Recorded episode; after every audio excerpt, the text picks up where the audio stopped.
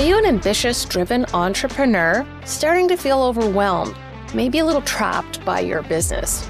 Well, I have a solution for you. It is the five day Bottleneck to Breakthrough Challenge, where in an hour a day, we will give you the roadmap, the blueprint, the treasure map to where you can find yourself with more free time, more freedom of money, and a more valuable business. Hope to see you soon.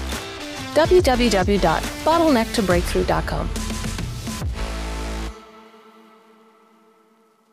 In this very special episode of The Real Bottom Line, we are presenting the master class that we recently did when we interviewed Eleanor Beaton and Neil Stephen about running a business with your spouse. It was called Mixing Love and Money. And so, in this part one episode, we're going to talk a bit about role definition, a key element that many of our entrepreneurial couples have identified as a key to success. We're also going to delve into decision making and having space and grace around that process and making mistakes. Also, how values can make the difference. Enjoy. This is The Real Bottom Line where we tell entrepreneurial stories about true grit and perseverance from frontline business owners themselves. Now, let's get started. Well, hello, everybody, and welcome to the Mixing Love and Business Crafting a Recipe for Success. I am your host, Wendy Brookhouse, and I'm so excited that you're here today because uh, this is such an important topic uh, really entrepreneurial couples are really a subset of the entrepreneurial genre if you will and as a result of that we're not really paid a whole lot of attention to there's the odd article telling us the five things that we should be doing to work well with our uh, spouse but you know there's not a whole lot of depth on some of those things. So, I am the award winning CEO of Black Star Wealth and creator of the Total Wealth Blueprint. I have helped hundreds of entrepreneurs gain clarity simplify their financial life, and accelerate the growth of their wealth. Substantial increases of net worth of hundreds of thousands of dollars in the first year alone are not uncommon. Now, I have several clients who own a business together, or they both own businesses. And I too am part of an entrepreneurial couple. My husband, Kelsey, joined me in the business over 10 years ago. And as a rare breed, I thought it was important that we start to share, share stories and understand ourselves a little bit better.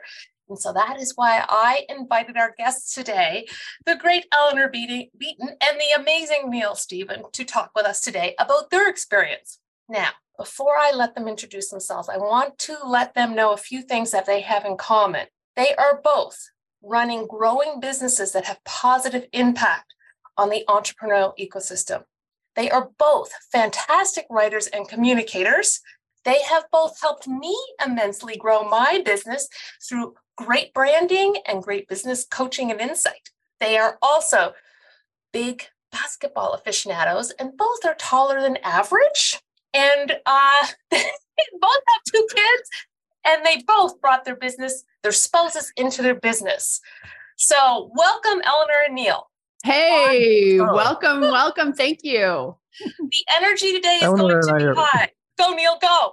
I was just gonna say, Eleanor and I we're actually married. This is we're the couple. yeah, that's right. We're the couple. Yeah. You didn't know? That might be news to some other people that aren't so. on this call, but uh, so, yeah. so let's start this off by introducing yourselves. Can you tell me a little bit about your vision and mission and how your business is supporting that? Neil, why don't you take and kick us off? All right. Well, thanks for having me, Wendy. It's always a good chance to always good when I get a chance to hang out with you in person or digitally. So thanks for having me. Yeah. So uh, my name is Neil. I own a marketing company with my uh, partner Kirsten in downtown Dartmouth uh, here in uh, in Nova Scotia. You know, there's lots of marketing companies, lots of folks do marketing communications work. Uh, we're really pursuing a vision of a more sustainable Atlantic Canadian economy. Uh, that's that's our vision. Uh, if you think back to 10 years ago or so, the Now or Never report and the uh, sort of demographic realities that we face in the region, you know, we're, we're trying to counterbalance the, the challenges ahead. So that's our vision and our mission. So how do we put that into practice on a day-to-day basis? We actively work with clients who are looking to grow. And so our goal is to create, or our, our mission is to create uh, a thousand quality, sustainable jobs in Atlantic Canada. Uh, by, impl- by empowering our, our, our clients to be great communicators and great storytellers, uh, giving them the clarity that they, that they need to tell emotionally resonant stories. Mm. And I think that's it. I think that's my spiel. And the name of your company is This Is Marketing. Oh, right. Yeah. Very good. Excellent. Thank you, Wendy. That's such an awesome company name. Yeah. Eleanor, tell us about you, your company. All right. So I'm the founder of a company called Safi Media. And Safi Media is, we have a vision of advancing a model of economic growth that nourishes the planet, one woman owned business at a time. And, you know, for most of our history as humans, especially since the Industrial Revolution, economic growth has meant environmental and often personal depletion. And we really feel that in order to have a sustainable future as a planet, um, in order to overcome a lot of the sort of burnout and well-being challenges that we have as we're sort of operating in an economy like we have. Uh, women entrepreneurs are really key to creating a model of growth that really shifts that dynamic. So that's our vision. And our mission the proof point that we are holding ourselves to in order to accomplish that is to double the number of women entrepreneurs who sustainably scale past a million in annual revenue by 2030 and we're doing that through entrepreneurship education through business coaching and through storytelling we can't do that alone. We can't possibly do that alone. So that's why it's such an honor to be invited to awesome platforms like this to talk about entrepreneurship. And so we really have a couple of different ways that we do that. One is working directly with women entrepreneurs, which is a huge sort of passion. That's my that's where I'm most comfortable and have the most have tons and tons of fun.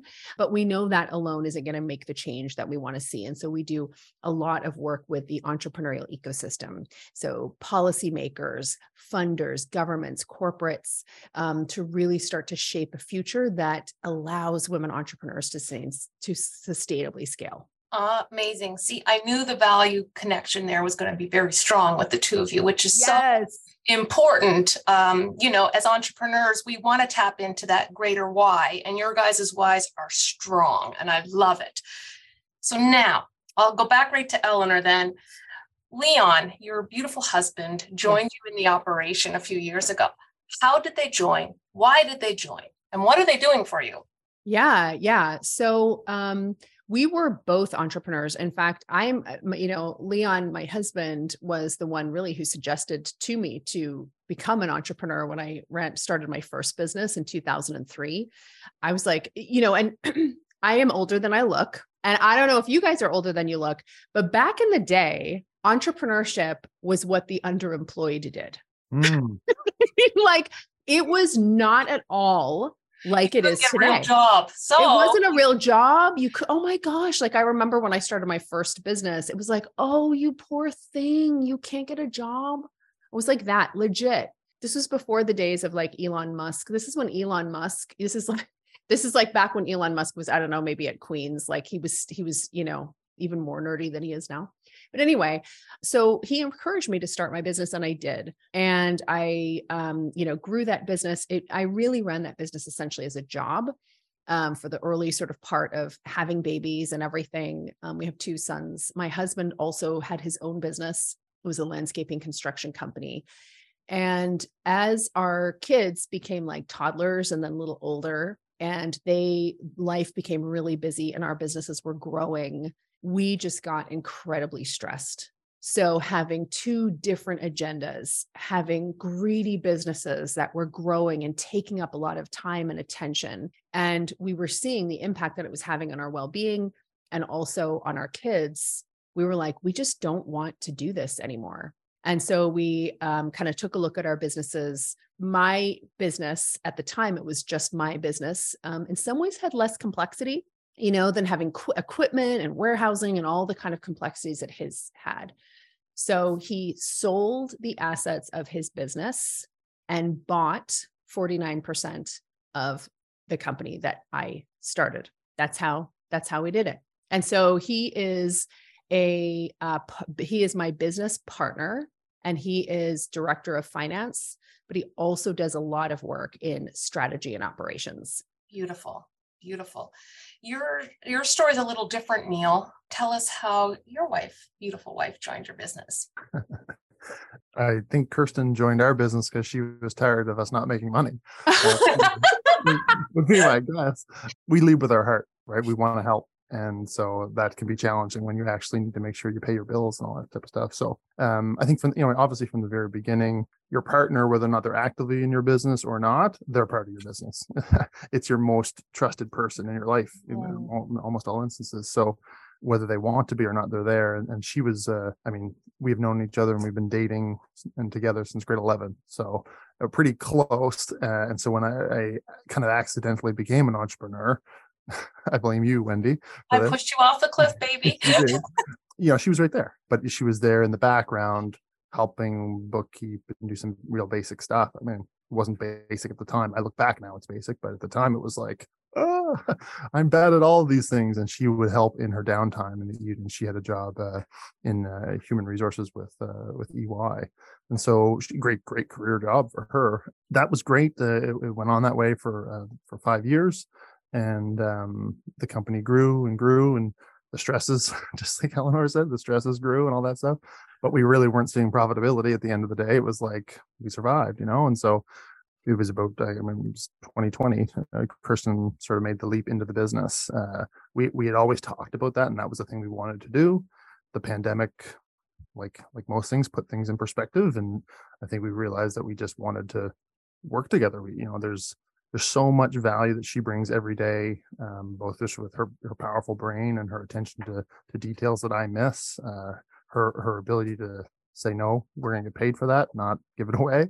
You know, I have a difficulty there, so I knew that was going to be a strong asset. I mean, I've seen her walk into companies before and take them from the black, sort of from the red to the black. So it was it was exciting to have her come in into the business and she the, what she occupies the role she occupies now she does some account management work um, but largely she's operational. She's focusing on making sure the dollars and cents add up and that we're actually structuring things in a way where we're quoting correctly and doing all the things that you need to do to be structurally uh, profitable. And uh, i can't imagine where we would be without her in that role. And she's a she she, she came into the business full time as an employee um, and then last year uh, on International Women's Day, she became a full partner in the business 50 50. She didn't buy in or anything because she'd already put like years of sweat equity in. So I figured she kind of earned that easily. So we're equals in the business. And it's, you know, I think anyone who's an entrepreneur who's listening to this will tell you entrepreneurship can be very lonely. Uh, you know, leadership can be lonely. And that's been the best is that uh, she understands me and what I'm facing on a day to day basis at a level that's much deeper than it used to be. And so it feels less alone. And that's just awesome for me. Someone like me, it's nice to know that I'm not alone. Yeah. Amazing. Um, what sounds really good too is that you both have very clear understandings of the roles that each of you are playing in the business, which I think is so key. I'm glad it sounds like that. Is it written down? I'm really glad it sounds like that. Me too. Me too. I believe what you tell me, Eleanor. I do. So uh, most of the time, have, I'm kidding. Yes. Most of the time. Sometimes there's some overstepping. Do you have written job descriptions? Do we have written job descriptions? Yes. I want to say absolutely, but uh, we absolutely don't. You know, um, we're a, we're a smaller company, and that's actually something that's getting bad around here a lot right now. Within, I, I point to the rest of the space that folks are in. Um, that's the thing that we're talking about a lot. You know, for Kirsten and I, I think the roles are very clear. You know, she's um, she's there to make sure that we're we're, we're profitable and we're thinking that way, uh, and then we're orientating things correctly so that we can be that in the end of the day. And I'm there to ensure that the work is is right, the creative and the strategy is accurate, and and so I kind of lose myself in that, and she's losing herself on her side, and you know, I have my great days and I have my bad days, and she has the same. But no, we, we to answer your question, when you know, we don't have like a clear. Here's my job description. Here's yours. We have lanes that you're kind of playing do, in. Yeah, yeah, we definitely have lanes. Yeah, and we're very comfortable with our lanes. Your business is making a profit. You're growing, but you may still feel like you don't fully have a grasp on how to make the best use of this success. Don't worry, you're not alone. Hi, I'm Wendy Brookhouse, creator of the Total Wealth Accelerator and host of this podcast. I've developed a quick and easy tool that will give you a detailed snapshot of where you're currently at in your business and wealth growth and how you can improve upon it. It's called your Financial Diagnostic Score. It's completely free and you'll instantly get the results. So head over to totalwealthscore.com right now and see where you can focus to grow your wealth. And, and I, I guess this is supposed to be like advice, right? So let me just say it's important to have lanes. But it's also super important to respect the other person's lane. Mm. But as an entrepreneur, like you have to go into their lane. Like you, you have to work together on things. And but when you do it, you gotta like, and I I mean, this past week, for instance, I haven't been doing this well. And I think Kirsten's on this this thing, so she's hearing me. You know, I didn't come into her lane well, right? And it it got her back up right off the bat, right? And Yeah. uh, it's different when it's your spouse. You know, it's with an employee, it's kind of like, well, listen, I'm in your lane, get over it. But when it's your employee, it's like, okay, yeah, sorry, when it's your when it's your spouse, it's it's more delicate, you know, and, and you got to do a better job. And I, I kind of failed this week, if I'm being frank. But uh, next week's another week. Eleanor, how about yours lanes and job descriptions or things of that nature? Is there any formality around that in your organization? There is actually. So um so we each have like uh written job descriptions and I think the, you know, to me the key thing is that there's a key result. You know, there's a key result that everybody is super clear. So in Mm. um for us, Leon's result in when, you know, specifically as it relates to his job as director of finance is profitability. It's about profits. And so we have, you know, we're like, this is what we want our profitability to be. And in, in an entrepreneurial company, to Neil's point, I think we all are working collectively on certain measures, you know. So as a team, there's this this sort of collaboration that's happening, but somebody has to own it. You know, somebody has to own that measure. And so um so that's kind of um so so there's a clear job description and a clear measure for that particular role. And i think that's helpful because for us what it allows is a more fluid approach to when we're talking about things that are in his role for which he's accountable for or that i'm accountable for in my role. And when we are collaborating as owners on what the business needs to do. So a lot of times like my role is really around sort of vision and strategic direction and then together we're collaborating on some of the how it's you know he is a fellow rainmaker so you know as a as a ceo of a small company you're traditionally like a major rainmaker in the company but you need that that strategic thought partnership with others and we have others who are thought partners you know around rainmaking but he was certainly one of the first you know and a major rainmaking thought partner for me I love where you guys have taken this because it leads nicely into a question I have about decision making. And what decisions do you guys make as a couple? And what decisions do you make on your own when it's in your purview? And are there limits? Like, oh, you can spend up to $5,000 without talking to anybody or things like that. So, Eleanor, why don't you start that one off and let me know if you have any of those things? Yeah, I, that's so cool. I'm just sort of thinking about this. So I would say that sometimes I'll talk to couples in business where or or it's just two people who are entrepreneurs that each have different businesses but they they kind of to Neil's point kind of are part they're life partners and so they're kind of business partners anyway and I think that is also a legit thing you know like that's completely legit. You don't have to technically be business partners in some ways to be couples in business Yeah. because you know you're in it to win it. Um so in some cases it can feel like there's permission seeking and some sometimes there's like you know people who that's just their habit or whatever. So there's none of that with us. And um, from my perspective it's all about like when we talk about things um, it's usually sort of bigger strategic directions that we go or investments that we want to make in growth or that kind of thing. We're generally talking them through together but not because anybody's asking for permission or we feel like we have to but Mhm. generally because it's like hey are, does this line up with where we're going yeah okay cool you know so there's absolutely like there's tons that i don't hesitate to pull the trigger on or him but typically if it's something that's involving the growth of the company we're going to talk through it together Sweet. like you would with any partner Yeah. yeah um, Neil, how about you guys? Yeah, I think that's similar on our end. Um, I definitely seek permission to spend money when I like that is a thing for sure. Um, and I and I do that because I'm mindful that she's fully living in that space, you know. But yeah, and and I think Challenger's point when we're making decisions about the future and about growth, yeah, like we're trying to talk about those together. But I think really like the the time when we discuss things the most is when we're trying to make really value centric decisions. So like as a so as a brand strategist, to me, you are your values, right? Brands aren't colors and logos and stuff. It's it's what do you care about that nobody else gives about, right? And then lean into that.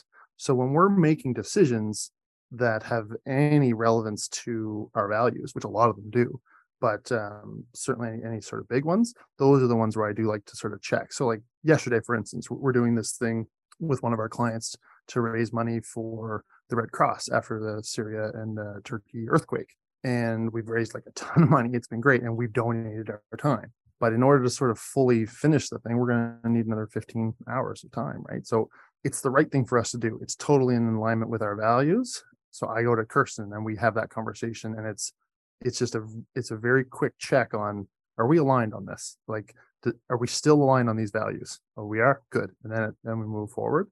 I think lacking that values clarity that affects every business in a whole bunch of different ways. But when you're running a business with a partner and you're equals, it's super important to be clear about what your shared values are.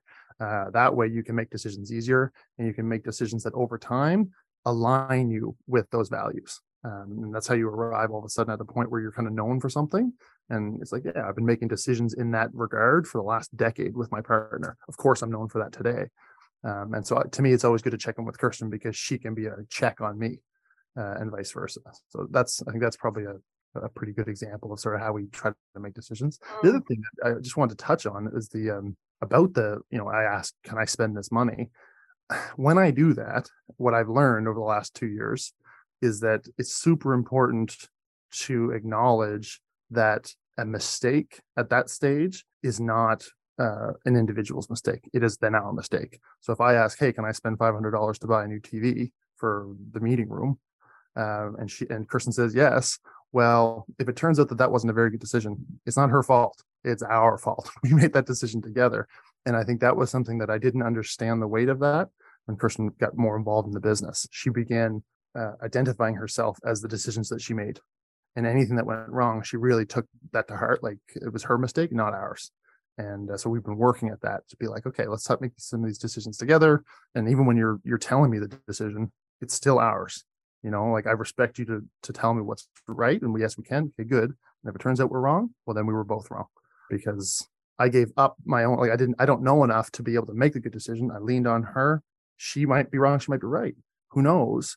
And because i didn't know enough to begin with that puts me right beside her in the responsible responsibility you know silo in terms of the outcome of that decision. I don't know if that's really like super micro what i just got into there but I I've just noticed it as super important in our relationship. Um, so I wanted to it just really is about mindset to a certain degree, and then how do you accommodate each other? You know, we could open up that whole failure as a value conversation because you know we're not going to make all the right decisions at all the time, and how you handle that can be key to the growth of the company and the growth of your relationship as a couple. Eleanor, do you have anything you'd like to add to that conversation? Yeah, I think yeah, I do. And I think this is, it's going to sound a little woo, but I found this to be so helpful. So, initially, you know, when I started the business, the business was me. So, if you were looking at the business as an entity and me as an entity, the me having a soul and the business having a soul, they were basically like very tightly entwined, like a baby in utero. you know, like you couldn't, they could, you couldn't break them apart. They were so tightly bound. And, um, you know, then as the business grew, it started to kind of separate a little bit. Uh-huh. And then, so now you've got me, you've got the business, and now you have Leon, your partner, mm. you know, you're, and so now he is feeding into this business also. And so now you have multiple kind of units. You, ha- you have us as individuals inside this business. You have the business and you also have our relationship and they're like if you imagine sort of concentric sort of circles and then you start like well, I already had a team at the time, but you start building the team. And as you're growing your company, the company becomes more and more of its own thing. Mm-hmm. Um, you know, so sometimes like there was a time when the marriage was the business. You know mm-hmm. what I mm-hmm. mean? Just like when I was, and I have noticed that that that has changed because, you know, like as you have your vision for where your company is going, you're really sort of breathing life into the soul of the business, which holds the sort of future of what this business is going to become. And that needs to be big enough to hold you, to hold your customers, your stakeholders, your business partner, your team. That vision has to be big enough that everybody in that can have their own vision, you know? And so I have really found mm-hmm. imagining, you know, me him, our marriage, the business as sort of separate entities that support each other has actually been quite helpful from like an anchoring perspective, I think. So I share that because it's a different way of looking at it, I think, but it, it has been very helpful to me. I love that. You're reminding me of a book I recently read where uh, the whole one of the big things is having that big picture, that vision, and that everything you're doing today is costing you or investing in that future you. And mm-hmm. so being cognizant of what that looks like can help make sure that more of it's investing than costing. Yeah. Always ideal. Ideal. Now, what's interesting? I, the only thing I was going to add though, when Neil was saying, yes. with me, if if Leah, all the bad decisions are Leon's, and all the good decisions are mine. So it's easy. I find that division of you should try it oh no, Kirsten's here. Never mind, never mind. Just just kidding. It's generally true either way. Yeah. he makes a lot of good decisions. You, you heard it here first, folks. You heard it here. So the real bottom line here is you can mix love and money, but you got to set up some guardrails. Please join us next week for part two. Wow, there was just so much learning in this episode. Do you want more? I have a special offer for the right entrepreneur a complimentary one on one coaching session that is all about you, your business, and your goals so that you can accelerate your business and start to accelerate the growth of your net worth. Head over to wealthcoachwithwendy.com. There you will find a letter that kind of outlines all the details of this offer and also an application form. We have an application form because there's such a limited number of, of slots that we're opening up for this that we want to make sure that the people that um, uh, do are successful in getting the slot, we can make the biggest difference with. So head over to wealthcoachingwithwendy.com and apply today. Thanks.